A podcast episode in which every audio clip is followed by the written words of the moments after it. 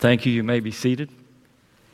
And I uh, want to add a welcome to what's already been said this morning and uh, let you know that Matt is speaking up at Crossway in Burgaw this morning, uh, giving Jason a little bit of a break. Uh, so be praying for Matt while he's up there.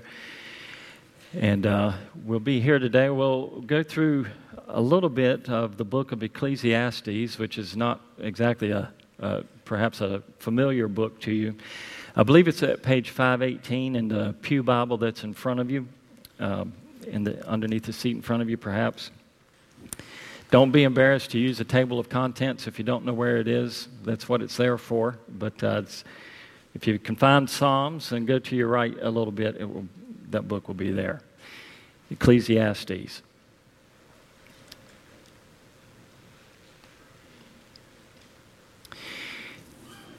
So I, know that you just got seated, but if you're physically able, I'll ask you to stand and we'll read uh, from Ecclesiastes. And uh, we'll begin at verse 1 of chapter 1.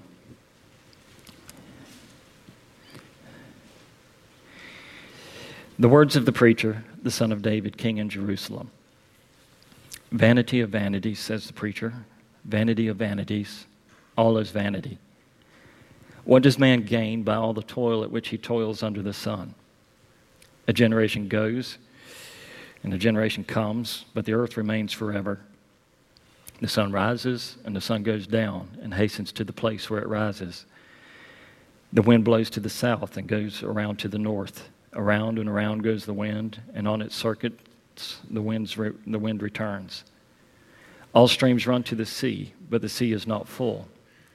To the place where the streams flow, there they flow again. All things are full of weariness.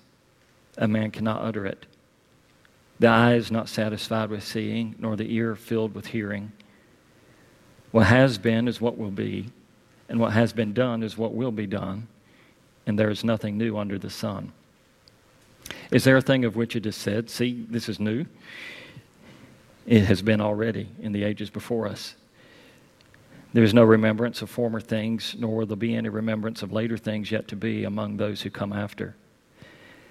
I, the preacher, have been king over Israel and Jerusalem, and I applied my heart to seek and to search out, wis- out I applied my heart to seek and to search out by wisdom all that is done under heaven. It's an unhappy business that God has given to the children of man to, to be busy with. I've seen everything that's done under the sun, and behold, all is vanity and striving after the wind. What is crooked cannot be made straight, what is lacking cannot be counted. So I said in my heart, I, I have acquired great wisdom, surpassing all those who were over Jerusalem before me, and my heart has had great experience of wisdom and knowledge. And I applied my heart to know wisdom and to know madness and folly. I perceive that this also is but a striving after wind. For in much, in much wisdom is vexation, and he who increases knowledge increases sorrow. I said in my heart, Come now, I will test you with pleasure. Enjoy yourself. But behold, this also is vanity. I said of laughter, it is mad, and of pleasure, what use is it? I searched with my heart to cheer, I searched with my heart how to cheer my body with wine, my heart still guiding me with wisdom and how to lay hold on folly till I might see what was good for the children of man to do under heaven during the few days of their life. I made great works. I built houses and planted vineyards for myself. I made myself gardens and parks and planted in them in them all kinds of fruit trees. I made myself pools from which to water the forest of growing trees.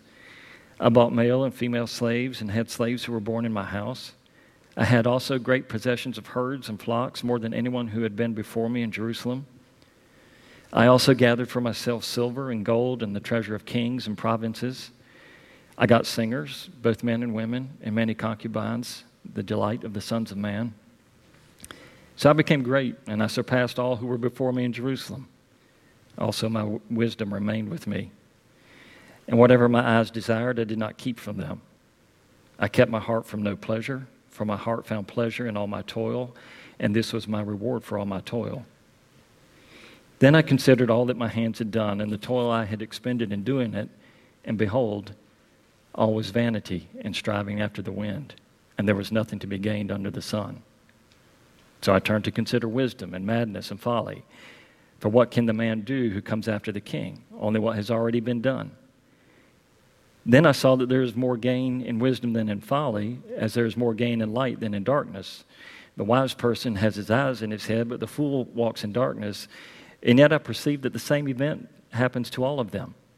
Then I said in my heart, What happens to the fool will happen to me also. Why then have I been so very wise? And I said in my heart that this also is vanity. For of the wise as of the fool there is no enduring remembrance, seeing that in the days to come all will have been long forgotten. How the wise dies just like the fool. So I hated life, because, because what is done under the sun was grievous to me, for all is vanity and striving after wind. I hated all my toil in which I toil under the sun, seeing that I must leave it to the man who will come after me. And who knows whether he'll be wise or whether he'll be a fool? Yet he will be master for all which, for which I toiled and used my wisdom under the sun, and this also is vanity. So I turned about and gave, up, gave my heart up to despair over all the toil of my labors under the sun. Because sometimes a person who has toiled with wisdom and knowledge and skill must leave everything to be enjoyed by someone who did not toil for it. This also is vanity and a great evil. What has a man from all the toils and the striving of the heart with which he toils beneath the sun? For all his days are full of sorrow, and his work is a vexation. Even in the night, his heart does not rest. This also is vanity. I hope your heart has been encouraged by the reading of the Lord's word this morning. I'll ask you to pray with me, and then we'll, we'll dive into this. Lord, no part of your word is given to us that isn't given to us for our um, training and enrichment and to help us now how to navigate life, but also how to know you better.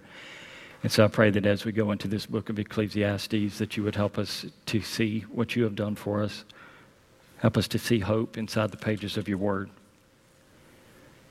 Lord, we are foolish people indeed if we think that somehow we have a capacity to enliven our own hearts. And so we depend on you uh, as hearers of the word, we depend on you for you to plant it deep within our hearts and to make abiding change inside of us. And so we ask, and I ask for your help this morning. And pray these things in Jesus' name. Amen. Thank you, and you may be seated.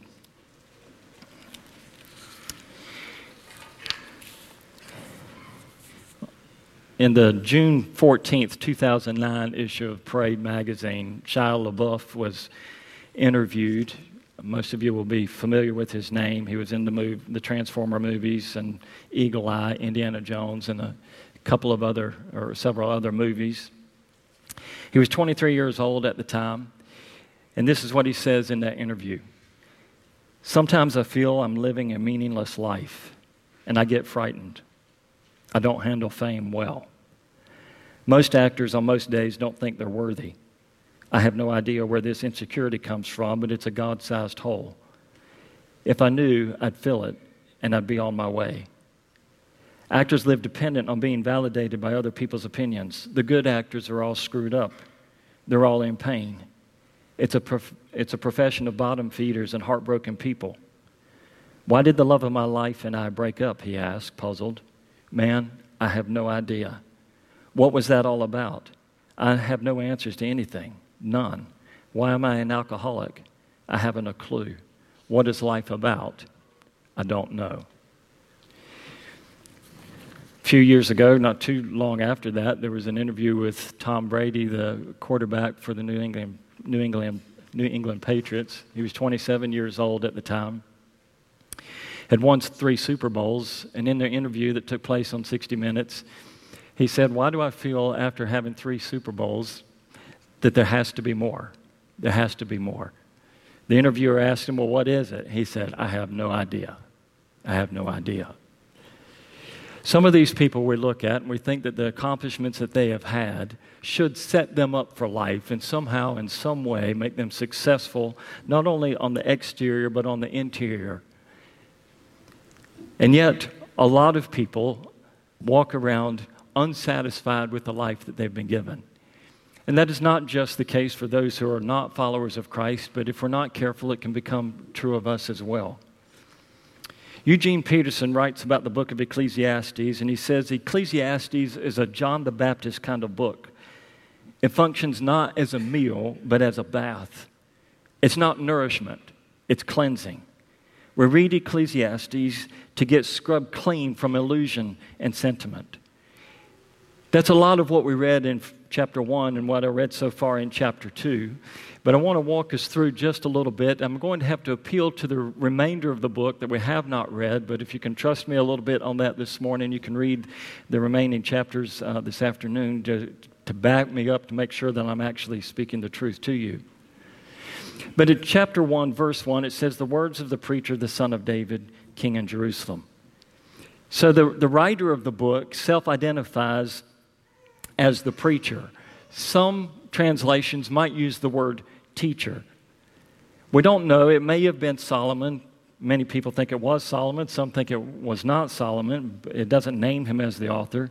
But the author does identify himself in his role, and he calls himself, as I said, the preacher or the teacher or convener, it might say in some translations. The Hebrew word is Qoheleth, and it just means a gatherer, one who speaks to a gathered crowd. And that's a little bit of where we get the name of the book from, Ecclesiastes. You may have heard, if you've been around church life, that the Greek word for gathering is ecclesia. And so Ecclesiastes is someone speaking to a group of gathered people. And that's where the book gets its name. So he identifies himself in his role, but he also identifies himself in his family, son of David. Now, whether it was a direct descendant or generations down, we don't know, but he, he identifies himself as a son of David, king of Jerusalem.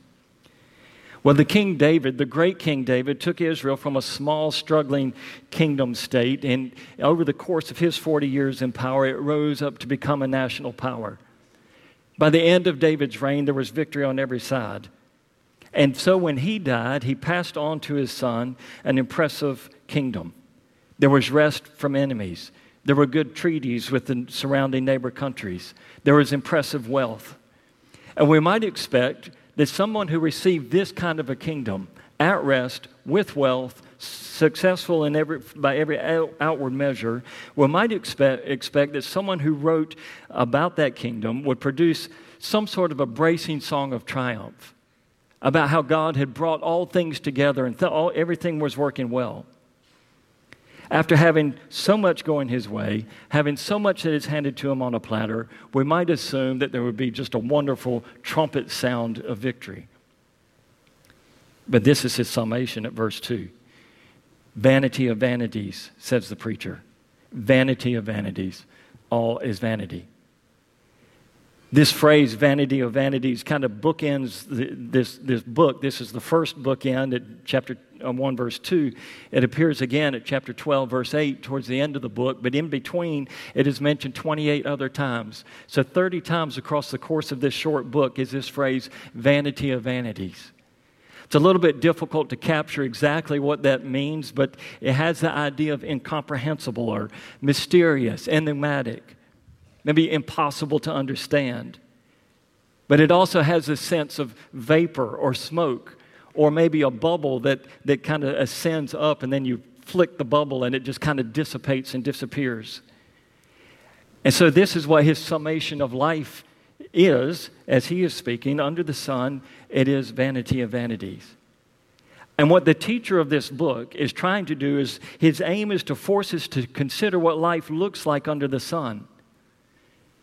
Now, it's important that we understand it's not an assessment of all life, but it is a summation of life exploration. And his conclusion at the end of his exploration is that all is vanity. So, what is the problem? Well, there are a few things that, that come to mind as you will discover as, if you read the book. One is the diminishing returns of pursued pleasure. There's a cluster of books, Old Testament, five books that are called the books of wisdom, of which Ecclesiastes is one. Each of them address living life with wisdom. The first of these books is the book of Job.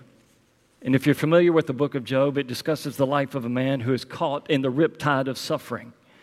And that book of Job, uh, or that book records Job grappling with God in the darkness of life under extreme hardship. Ecclesiastes is also a wisdom book, but it's not a book like Job is. It's a book that's not written in the killing fields, but in the county carnival. The question in the book of Job is how we worship God through suffering. The question in Ecclesiastes is how we worship God in leisure and in comfort. Job addresses the poverty of the soul. Ecclesiastes addresses the pleasures of life. And as we walk through our lives, and as we walk through this carnival fair, as uh, the writer of Ecclesiastes explores a little later in the book, we walk down through this fair, and there's multiple vendors on every side, and all of them are desperate for us to try their goods. The currency that they will accept is our life. That is, where they want us to exchange part of our life for the good that they promise. And they're quite willing for us to gamble our whole selves on the fun that they say that they will offer. And the writer of Ecclesiastes lists about nine of these various things that are offered to us. It's a loud place, this carnival fair. The vendors are competing for our attention, and they loudly try to outpromise each other about the satisfaction that they can deliver to us. There's a lot of takers at this vanity fair. Some of them are like the young prodigal son that we read about in the Gospels, and they rush from vendor to vendor and spend all that they have. They have no plan beyond their immediate passions, and they grab the cotton candy and the deep fried Snickers and try whatever they are offered. And in time, they run out of both money and life, and they sit dejected, wondering if it is not best to just go on back home. In this crazy world of loud beckoning and charming calls, there stands a figure, the teacher from the book of Ecclesiastes and he's standing like a rainy storm cloud on a sunlit day in the middle of the road. And he stands in the middle of this carnival road and he exposes the charade games that the vendors are playing.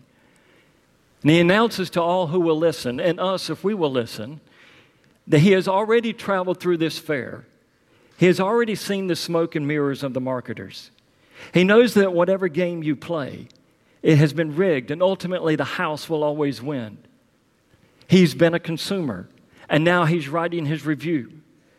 And in this review, he's writing so that we will know the value of the product before we spend our hard earned life on all the hype that is given to us. And his conclusion is that the carnival is vanity of vanities. But there's another reason for that. Because not only is there the, the, the, the unlimited, uh, the, the, pro, the diminishing returns of pursued pleasure, but there's the unsettling reality of unanswered questions. As you make your way through the book of Ecclesiastes, the writer does not avoid the hard things. While we live, he says, there are many questions that simply will not be answered. We read earlier that the wise person and the foolish person both have the same fate that await them. The unrighteous, he says later, sometimes prosper, while the righteous suffer. One person works hard for gain and he gets ahead and then he dies and leaves it all to a profligate fool who does not handle money well. He concludes that it is better to pursue wisdom than it is to live in folly. But in the end, part of life, parts of life are inscrutable. Some mysteries in life remain mysteries. And he says this is vanity of vanities, this is emptiness. But all the pleasures that we pursue and all the questions that we have also end with this reality the looming specter of our impending death. And so, in this 18, or in this small book, 18 times in the book, the writer mentions death. And he says again and again to us that both the rich and the poor die, the wise and the simple alike die. Life is fatal. So he says then that it's better to go to the house of mourning where people see that others have died than it is to go to the house of parties.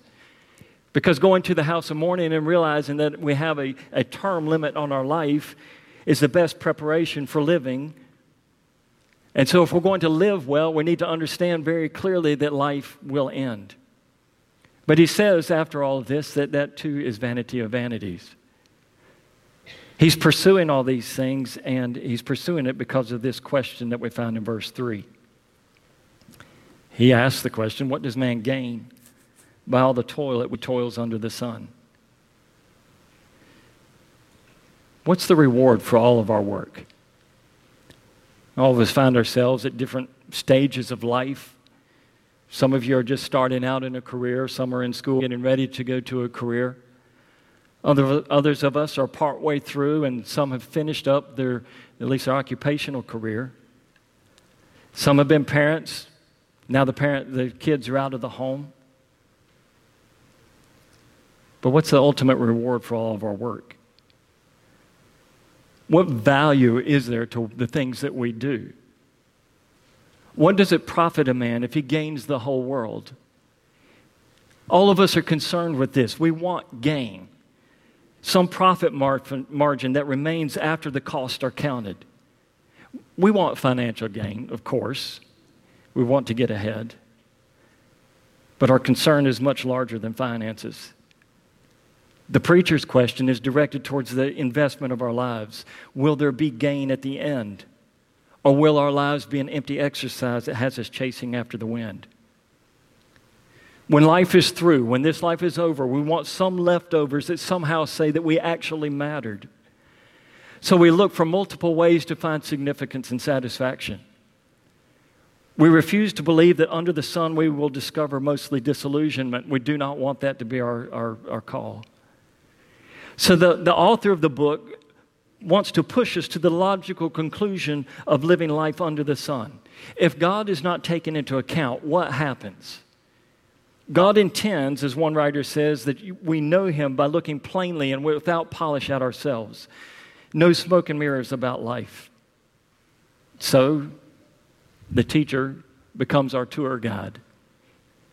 And he sets us up on a treadmill that is making a lot of motion, but not really going anywhere because that's what life will be like under the sun if we don't, don't take God into the account. Don't have time to develop it this morning, but if we had time to develop it, we'd find out that this treadmill takes us through a couple of things. One, in the first part of chapter one, it talks about the monotony of life, and then the vanity of wisdom. And then in chapter two, the futility of wealth. And then the end of chapter two, the certainty of death. But for our purposes this morning, we'll just take the first one, the monotony of life. And so we look at verse 4, and it says, A generation goes and a generation comes, but the earth remains forever the generations just move on. I'm a new grandfather. If the Lord blesses me, I'll know Josie as she grows up. If the Lord chooses to be further gracious, I'll know her children. But I won't know their children or their children. I met my grandfather. I don't know my great great grandfather's name. I'm sure I could find it out, but I don't know it. Generations come, generations go. To the rising generation, the generation coming up, anyone over 30 seems old fashioned and out of touch. This is uh, Philip Ryken that's saying this, but on the other hand, older folks are often shocked by the lack of respect they get from the younger generation. But it's always been this way. Listen to Socrates. The children now love luxury. They have bad manners, contempt for authority. They show disrespect to the elders. and so it says at the end of the verse 4 But the earth remains forever. Nothing's changed. Life goes on. You and I will pass off the scene, forgotten largely. There might be some luminaries who are, are, known to people, but even if you think about our own culture, we think of George Washington, we think of Abraham Lincoln, people who are at least remembered by us is very important. But if you shift to another culture, show up in France, for instance, George Washington's just kind of a blurb inside of a history book. It means nothing to them. Why should it? Generations come and generations go. And then the author takes us to three illustrations about the monotony of life. And so he talks at five about the sun, and he says the sun rises and the sun goes down and hastens to the place where it rises. You may have a footnote there in your Bible, mine does, and I think the ones in the pew do, where it says, hastens to the place where it sits. I said pew. We don't have pews in here. If the Bible is in the chair. uh, but there's a footnote there that says this, and hastens to the place where it rises. The footnote indicates that it returns panting. The sun's tired. 24 hours a day, 365 days a year. For however many years the earth has been around has been around, the sun has done the same thing over and over and over and over and over again. Nothing changes. Verse 6, he talks about the wind. The wind blows to the south and goes around to the north. Around and around goes the wind, and on its circuit the wind returns. There's a relentless repetition of the sun of the wind going south, making its way back around to the north. So in verse 4, you have this progression from east to west that the sun makes. Now at verse 5, you have this progression from south to north. So east, west, south, north, everything's the same. Repetition again and again and again. Verse 7 All streams run to the sea, but the sea isn't full. To the place where the streams flow, there they flow again. So the s- streams go in this rotation of working its way down to the, to the lake or, or sea, and then there's the evaporation, and it becomes a cloud, and then it drops rain, and then it makes this cycle again and again and again. In the 1920s, 30s, uh, the song was made popular. Probably had been around for a while, but it says, I get weary and sick of trying. I'm tired of living and scared of dying. But Old Man River, he just keeps rolling along. And that's what happens in life. It just keeps rolling. Verse 8 says, All things are full of weariness. A man can't utter it. The contemporary English version translates it like this All of life is far more, bor- far more boring than words could ever say. In verse 8, it goes on to say, The eye is not satisfied with seeing, nor the ear with hearing. Our senses are never satisfied. So we have Hulu, Netflix, HBO, 24 hour news networks, Facebook, TikTok, Instagram, Pinterest. Over and over and over and over, the images come. But we keep looking. Our eyes are never full. It says the ear is never filled with hearing. So we have Spotify and iTunes and iHeartRadio and YouTube playlist and Google Music and Amazon Music and on and on we could go. And you never listen to the songs and say, okay, that's it. I heard the song I needed to hear, I'm done. Your ears still stay hungry. We keep listening, we're never satisfied. So, verse 9, it says, Then what is, what has been is what will be, and what has been done is what will be done, and there is nothing new under the sun. And it might seem like there's some new things under the sun. In September, every year, Apple has their big special event, and they bring out some new tool, some new implement. But what happens is that the big reveal of these newest products are met with kind of a ho hum. Yeah, we've seen all this before. And in a year, it's old. In three years, you can't even use it anymore because the software has rolled off the scene. There's nothing new. Even the most radical inventions are just new ways to do old things. All the bells and whistles are able to help us communicate, and we've been doing that for thousands of years. And whether you drive a Tesla or whether you ride a donkey, they're just different ways to get from point A to point B. We've been doing this a long time. There's nothing new under the sun. And so we have that saying that says the more things change, the more things stay the same. So, verse 11 there's no remembrance of former things, nor will there be any remembrance of later things yet to be, and among them who comes after. How long until the current or newest iPhone is just on the trash heap of forgotten items? Anybody here remember vinyl records? They're making a comeback, I understand. How about eight tracks?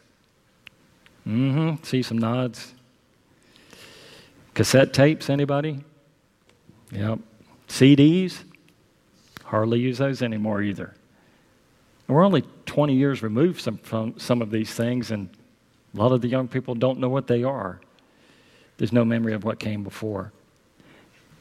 Now, I need to say that we're just seeing a snapshot of Ecclesiastes in these verses. It goes further. It's a whole story, as the writer will make clear in time. It's a way to see life, but it's not the only way to see it. Like life, the Bible is a long book. And inside of the pages of the Bible, there's an unfolding drama that tells us that the snapshots are helpful, but they don't provide all of the details. And the nuances, the other details, are really, really important. And the writer of Ecclesiastes is telling us what life looks like under the sun. And if you read inside of the book of Ecclesiastes, you will see that phrase as it returns again and again under the sun, under the sun, under the sun, this is what life looks like. But the whole biblical perspective is what life looks like above the sun. Above the sun, there's a broader perspective. It's no longer just the push and pull of mechanical life. Because above the sun, there's an invested God who outlasts the boundaries of the earth under the sun, it seems like the sun rises and sets wearily and goes back to its starting place. Above the sun, we read from Psalm chapter 19 that it says, The heavens declare the glory of God, and the sky above proclaims his handiwork. Day after day pours out speech, and night after night reveals knowledge. There is no speech, nor are there words whose voice is not heard. Their voice goes out through all the earth, and their words to the ends of the world. And listen to how Psalm 19 describes the sun. In them, he has sent a tent for the sun, which comes out like a bridegroom leaving its chamber, and like a strong man runs its course with joy. How can the writer of Ecclesiastes talk about a sun wearily running its course, while the psalmist talks about the sun returning like a strong man running its course with joy? Well, it's just this that the writer of Ecclesiastes is writing as if he has forgotten God. He's writing under the sun. The writer of Psalms is remembering God, the God who superintends his world, who sees his saints, and who saves sinners. The scripture says in another place in Psalms that he lays the beams of his chambers on the waters, he makes the clouds his chariot, he rides on the wings of the wind. The winds that the teacher of Ecclesiastes finds boringly wearisome, wearisome is under the sun. But when viewed above the sun, they are happy servants of the living God. And that's why in Lamentations chapter 3, Chris read to, it to us last week, it says this Remember my affliction and my wanderings, the wormwood and the gall, the difficulties under the sun. My soul continually remembers it and is bowed down within me. But this I call to mind, and therefore I have hope. The steadfast love of the Lord never ceases. His mercies never come to an end. They are new every morning. Great is your faithfulness. Therefore, the Lord is my portion, says my soul. Therefore, I will hope in him. So the teacher asks the question What profit is there in everything that man does? Jesus asks the same question in the Gospels, and he adds a little bit to it. So Jesus is with his disciples, and he's talking to them. He says, If anyone would come after me, let him deny himself and take up his cross and follow me. For whoever would save his life will lose it, but whoever loses his life for my sake will find it. For what will it profit a man if he gains the whole world and loses his soul? Or what shall a man give in return for his soul? So Jesus doesn't command or, or condemn gain or profit of life, he encourages it. He wants us to find our lives. But he does tell us that we will not find our lives if we forfeit our soul in the process. Gaining the whole world does not help us find ourselves. God, the writer of Ecclesiastes says later, has set eternity in our hearts. And for that reason, we cannot look to the temporary realities to provide eternal meaning. All the things that we find in this world will ultimately leave us standing wanting, lacking. There are a lot of great things in the world to be enjoyed. But there are awful things to worship. They can never provide satisfaction. Our problem is not that we are leading boring lives. Our problem is that if we forget the Creator, if we forget to remember the Creator and the Redeemer, then everything turns into monotonous drivel. Nothing is sad, nothing is funny, nothing is tragic, and nothing is enjoyable. We've become too full to enjoy food, too sexualized to enjoy sex, too cynical to enjoy knowledge, too busy to enjoy work, and too bored to enjoy life. So, this is not just flipping our perspective about life, it's remembering to see the whole true drama of creation and redemption. If we're not careful, we'll develop a spiritual myopia that only sees the world through a lens that is under the sun. We forget that finite pursuits can never satisfy our infinite souls. We can wrongly assume that the trinkets that are offered at the carnival will bring some ultimate satisfaction, so we gamble our lives away on the frustrating business of amassing what ultimately cannot be kept. The way that we find ourselves is not by relentlessly gorging ourselves on all pursuits under the sun. The way to find ourselves is remembering our Creator, who is also our Redeemer. He broke into the hist world and He granted meaning and purpose where there otherwise would be none. He came down under the sun where we were squinting and sweating underneath, its, underneath the heat of the sun. And He came down to squint and sweat with us. And He subjected Himself to the same death that we will all die. But in His death, He died for our sins. And in dying for our sins, He opened up heaven for us. So He crashes the darkness of monotony. And He says to us, I will make all things new. Through Jesus, He has given us, His followers, a new name, a new heart, a new life, and He's making a new heaven and a new earth.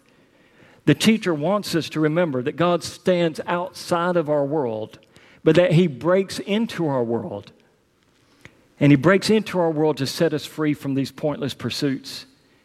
By rescuing us from our sin, He also rec- rescues us from a hamster wheel existence. So the teacher gets to the end of his address, and at the end of the book, he summarizes and he says it this way Let's hear the conclusion of the matter. Fear God, keep His commandments, remember your Creator and your Redeemer, and live simply.